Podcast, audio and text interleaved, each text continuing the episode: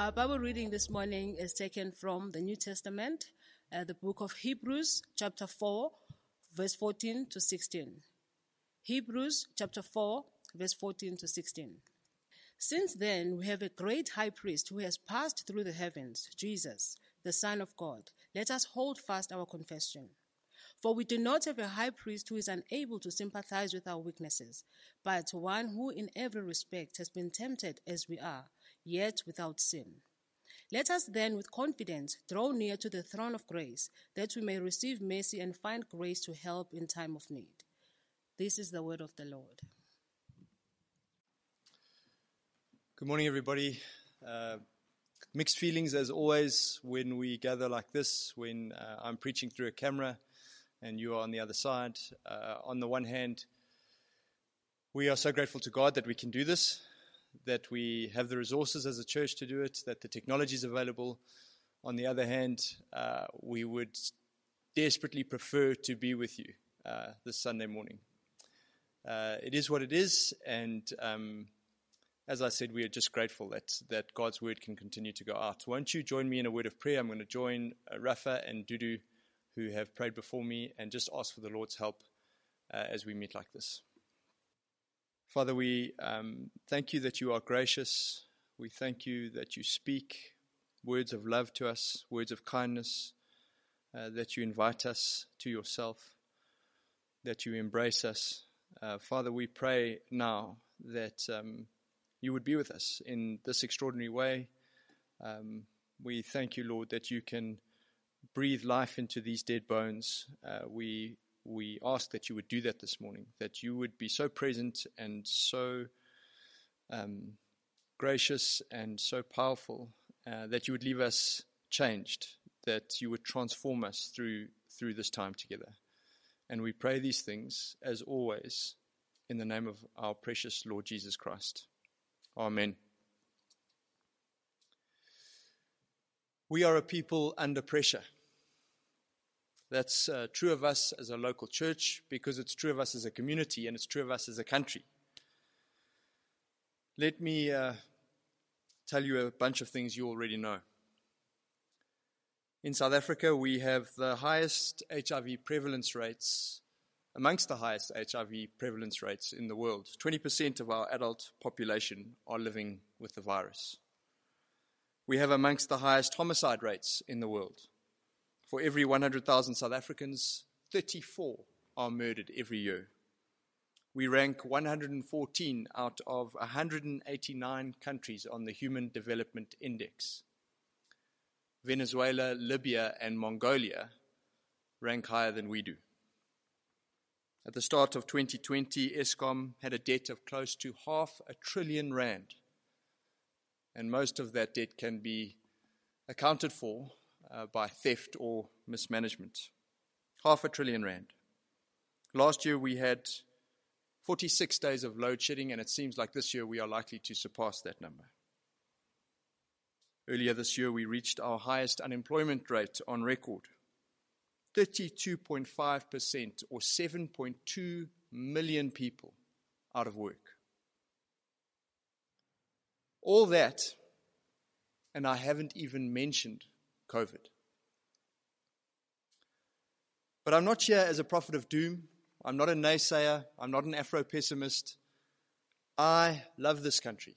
I know that we have so much to rejoice in, so much to be thankful for. There are so many countless mercies that come to us every day simply because we live in this wonderful land of ours. My point is simply this, and this is my only point. We are under pressure. We are a people under pressure. And what we don't see when I speak like this are the tears behind the statistics. The statistics don't show us the children watching their parents rip strips off each other, insult each other, scream at each other, actively hate each other because of the financial strain they are under. The stats can't show us the darkness of living with the mental health implications of the constant stress we are under, that debilitating pain and fear. The stats can't take us to the lonely places, the graveside, the hospital room, the traffic intersection with the placard that says ironing, but really means anything. Anything. Because I'm that desperate. We are a people under pressure. How have you been handling the pressure? With so much change and so much that is uncertain, how have you been coping? Where have you been going for refuge, for solace, for comfort? Obviously, I talk to other pastors. It's one of the occupational hazards that I have. I talk to other pastors about the impact of all of this pressure on churches, and particularly the pressure relating to COVID. And generally, they say two things are happening, either currently happening or in the process of happening. Firstly, those people who are Christian in name only, nominal Christians, are likely to fall away. Those people who come to church because it's an opportunity to wear their Sunday best, perhaps they come for the social benefits, the community benefits, perhaps they come for traditional reasons. You know, my uncle was a missionary, my parents were active churchgoers. Perhaps they come for religious reasons. This is how you declare yourself to be a good person. This is how you prove your worthiness. All of those people are going to stop coming because they're going to discover that they can get those benefits elsewhere, or that those benefits, you can live without them. And quite frankly, it's nice to have a Sunday morning off. Those people are not coming back. The process by which South Africa loses its nominal Christian identity has just been accelerated by COVID. The second thing that we see happening, the second trend, is that genuine Christians, even mature Christians, will concede ground.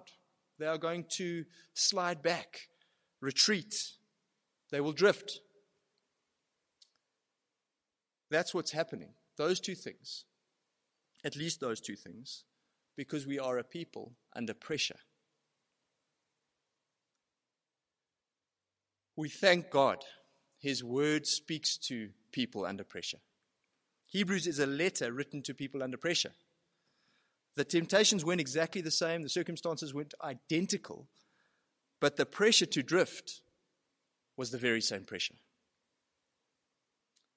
In fact, I remember how thankful Martin and I were when, by the providence of God, we were preaching through this letter in May and June last year, just as the COVID crisis was beginning to bite. We were in the book of Hebrews, and we were so thankful because this letter answers people who are under pressure, and the answer it consistently gives is the right answer: Jesus.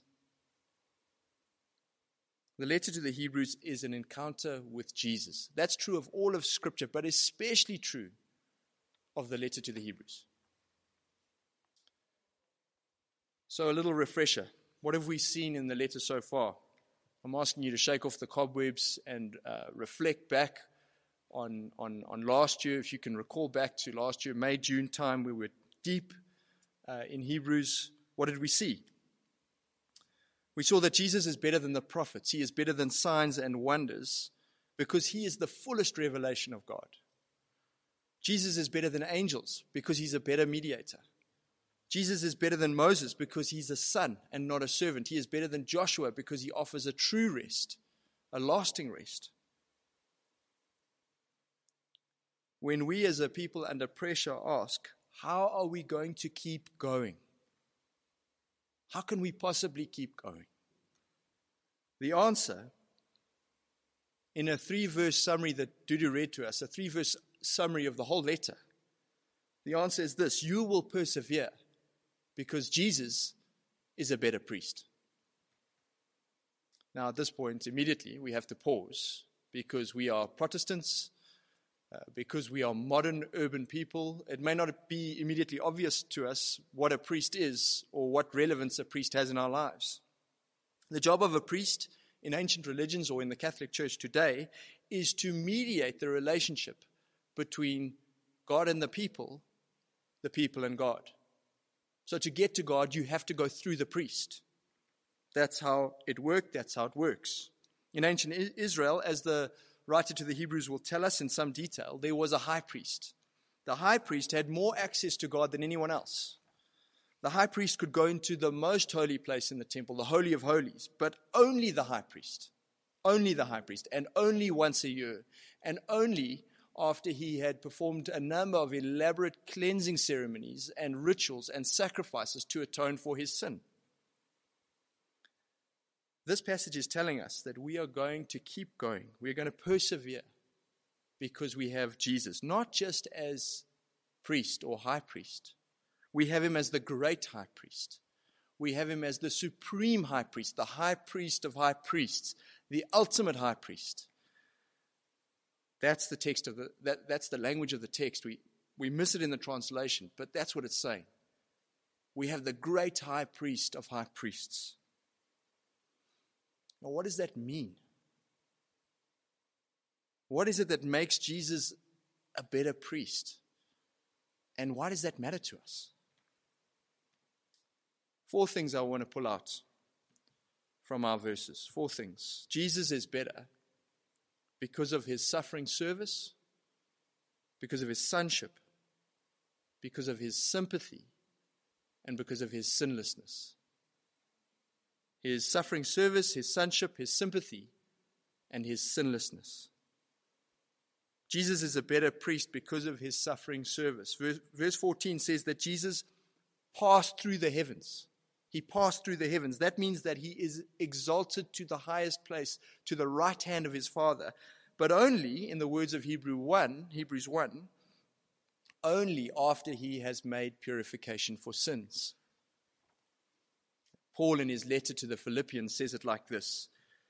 Jesus, though he was in the form of God, did not count equality with God something to be grasped, but he emptied himself, taking on the form of a servant, being born in the likeness of men, and being found in human form, he humbled himself by becoming obedient to the point of death, even death on a cross.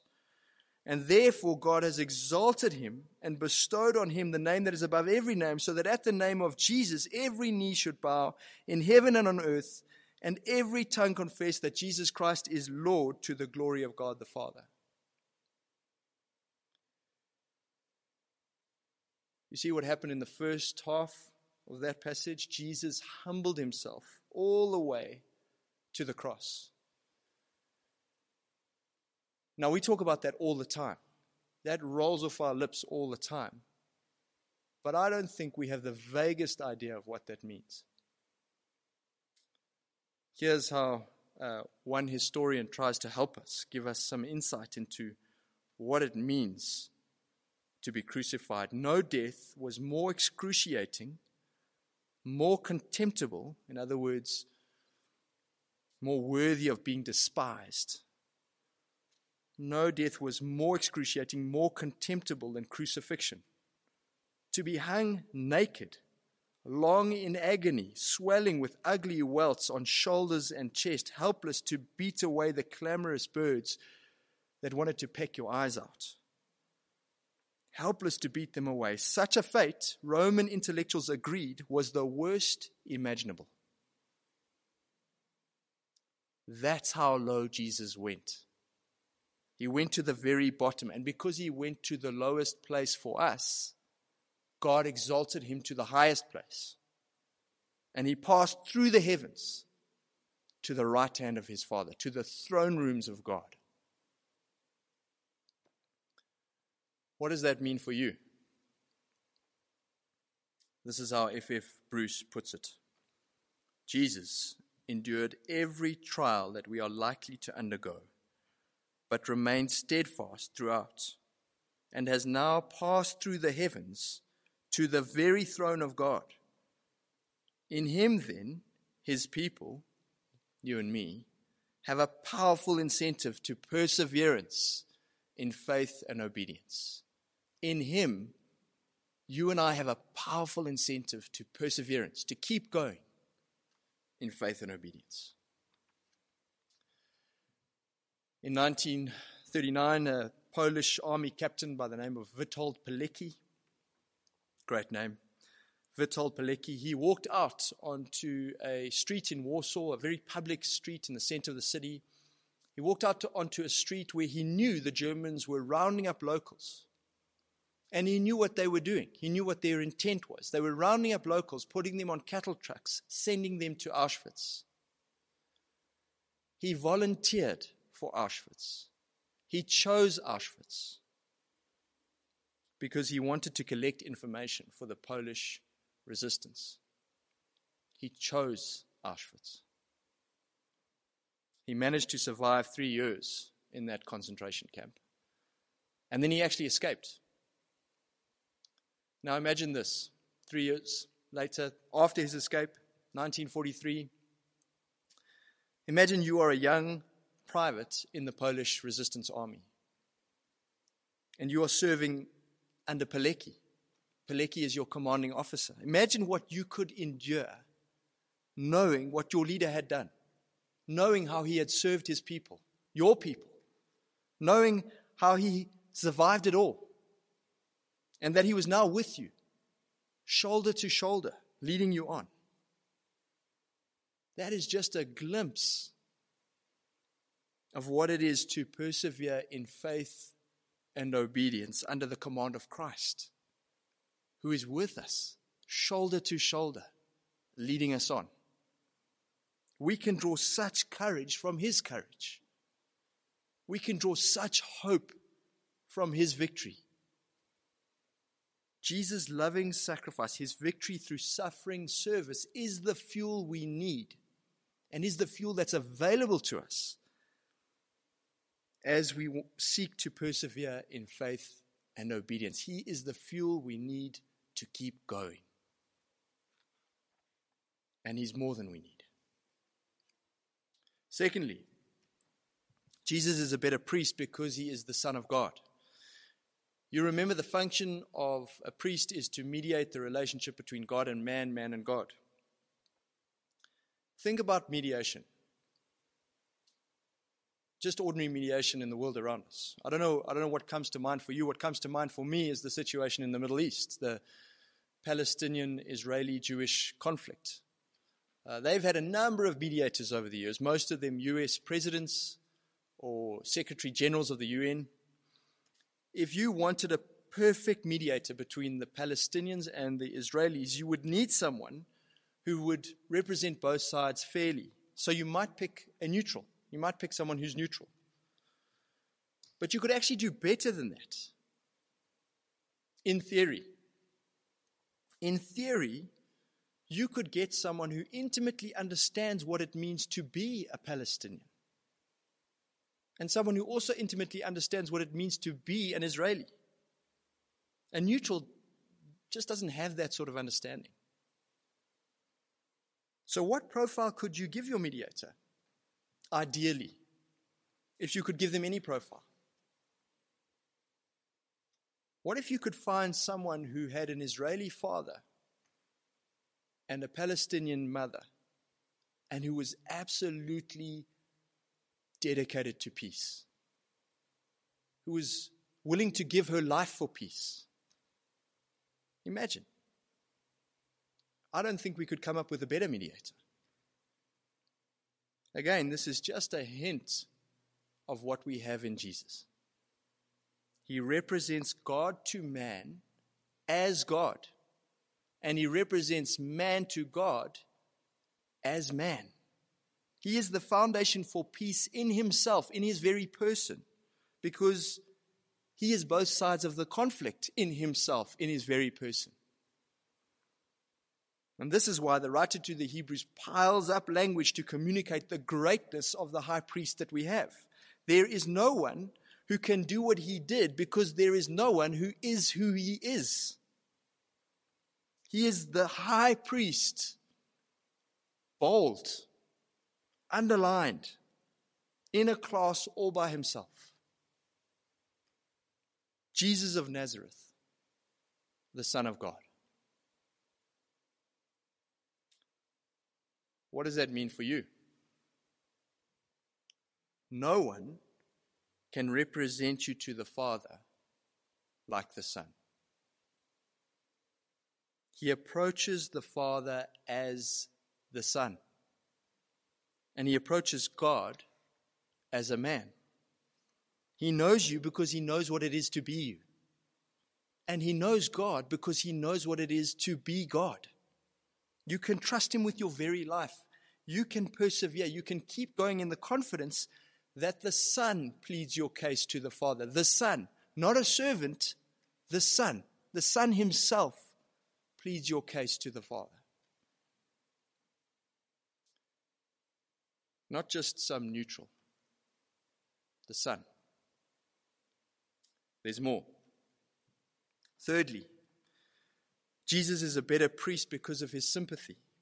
Verse 15 says, "For we do not have a high priest who is unable to sympathize with our weaknesses."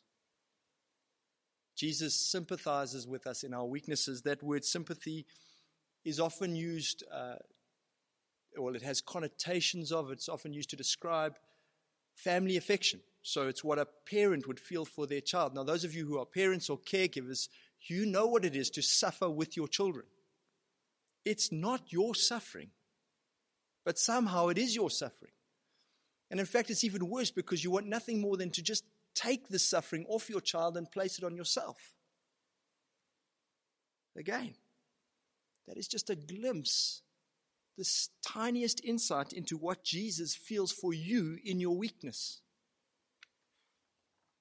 When he looks at you and he sees your vulnerability to the brokenness of this world, and he sees the devil's schemes playing out in and around you, and he sees the ordinary frailties of being a mortal human being, sickness, death, he doesn't just see, he feels. He feels your pain, and this is not from an ivory tower. He has been here. He knows what it is to suffer as a human being. What does that mean for you? Listen to Dwayne Auckland describe it. He says this: "Consider your own life. When the relationship goes sour, when the feelings come flooding in, when it feels like life is passing us by, when it seems that our one shot at significance has slipped through our fingers, when we can't sort out our emotions, when the long-time friend lets us down, when a family member betrays us, when we feel deeply misunderstood, when we are laughed at by someone impressive. In short, when the fallenness of the world closes in on us and makes us want to throw in the towel, there, right there, we have a friend who knows exactly what such testing feels like, and he sits close to us, embraces us, with us, solidarity. Our tendency is to feel intuitively that the more difficult life gets, the more alone we are. As we sink further into pain, we sink further into felt isolation. The Bible corrects us. Our pain never outstrips what he himself shares in. We are never alone. That sorrow that feels so isolating, so unique, was endured by him in the past and is now shouldered by him in the present." This is the heart of God for you in Jesus Christ. You can persevere, you can keep going because you know the more you struggle, the closer he comes. You have a friend so close that your pain becomes his pain. Finally, Jesus is a better priest because he is sinless. We said that the work of the priest is mediation. And to be a mediator, you need to represent both sides fairly. Here's the problem. You cannot truly represent both sides as a sinner. This was what stood in Moses' way when he wanted to mediate on behalf of Israel. You cannot truly represent God as a sinner because sin is the exact opposite of truly representing God. Sin is a declaration of allegiance to myself. Sin says, I am for me and I am against God. How then can a sinner represent God when to be a sinner is to do the exact opposite? It's like asking a poacher to represent rhinos or asking Siya Kolisi to play for the English. It's impossible. It's not going to happen. And so we thank God that we have a high priest who in every respect has been tempted as we are, and yet was without sin. Jesus is like us in everything. What's true of us is true of him, except the one thing that shouldn't be true of us, our sin. Jesus is the one true human being. Because I think we lose sight of this. Our sin makes us subhuman. Our sin is dehumanizing because we were made to be in perfect fellowship with our Creator and with our fellow creatures. Sin makes us something less than that. We reject our Creator, and that is the essence of sin. That is subhuman. While Jesus suffered every kind of temptation, he never gave in to that. He never gave himself over to sin. That he knows every temptation of our human weakness makes him the perfect representative of man. That he was without sin makes him the perfect representative to God. What does that mean for you? It means you have full access to God. Full, unfettered access to God. Your sin, however sordid it is, however long it's been going on, your sin cannot separate you from God. Because your access to God doesn't depend on you. It depends on Jesus. And even though he was tempted the very same way that you are, he remained utterly pure, incorruptible, perfectly devoted to his Father throughout. And so you have unfettered access to God. You may be ashamed, disgusted, even devastated by your sin. But the truth is, it cannot keep you from God. Let me say it again. It cannot keep you from God because your access to God does not depend on you. Your access to God does not depend on you. It depends on your great high priest. And he was what you will never be, at least this side of heaven. He was perfectly sinless, perfectly pure, perfectly devoted to his Father. That means you can persevere. It means you can keep going. That's our great high priest. He's the great high priest, the ultimate high priest, the supreme high priest because of his suffering service, his sonship, his sympathy, and his sinlessness. In Jesus, we have the great high priest. Our passage calls on us to respond to him in at least two ways. I'm just going to flip them and speak about them in reverse order. Because we have such a great high priest, verse 16, we must draw near to the throne of grace with confidence that we may receive mercy and find grace in our time of need. How can you possibly approach the throne of God with confidence? The word means boldness. How can you approach the throne of God with boldness? How? Well, let me state the obvious and say that the confidence in verse 16 is not self-confidence. It is not self-confidence. There is nothing in you to commend you to God. There is nothing in me to commend me to God. As the Anglican Prayer Book says, there is no health in us. I don't know if you knew this, but the Israelites, the ancient Israelites, used to tie a rope to the foot of the high priest when he went into the holies of holies. That one time a year, they would tie a rope to his foot. Why? Well, in case he'd made some technical mistake in atoning for his sin. And if he had, he would drop dead. And they couldn't go in and rescue the body. And so they would have to drag him out. You remember Uzzah? Perhaps you do. He was the priest responsible for returning the ark to Jerusalem. He loaded it up on a cart. One of the oxen slipped. So he reached out his hand to steady the Ark of the Covenant, touched it, and in that moment, dropped dead. What's the point? The point is this. We do not waltz into the presence of God Almighty, the Most High, the Most Holy, We do not waltz into his presence, and yet we can enter his presence boldly. We can speak openly to him. That's what the word means. It has connotations of transparency, of laying it all bare, of a kind of spiritual nakedness. We can go in and lay it all bare before the God of all holiness. How? Because of Jesus. In fact, because of Jesus, we are commanded to enter with confidence. Why? To receive mercy and to find grace, to receive the mercy and find the grace that we so desperately need in our hour of need. And that brings us back to where we started. We are a people under pressure. This is our hour of need. Maybe one of many, but it certainly is one. This is our hour of need, our time of trial. We are under constant temptation. And the way we will persevere is not fussbait. It's not the power of positive thinking. It's not izoluelo mfulo kwele. It's not willpower. Those things are dead ends. They are about self-confidence.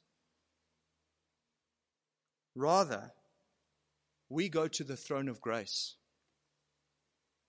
And we go openly because of Jesus. Because he is worthy of all confidence. We don't deserve anything better than what we get in life. In fact, we deserve worse. We deserve judgment. But we go to the judgment seat and we receive mercy. We go to the judge and we find grace. And we're not just invited to go, we are commanded to go. Such is the love of God, the bottomless love of God for us in our Lord Jesus Christ. So here's a question. When last did you go? Why not go this morning? Why not draw near this morning? Why take another step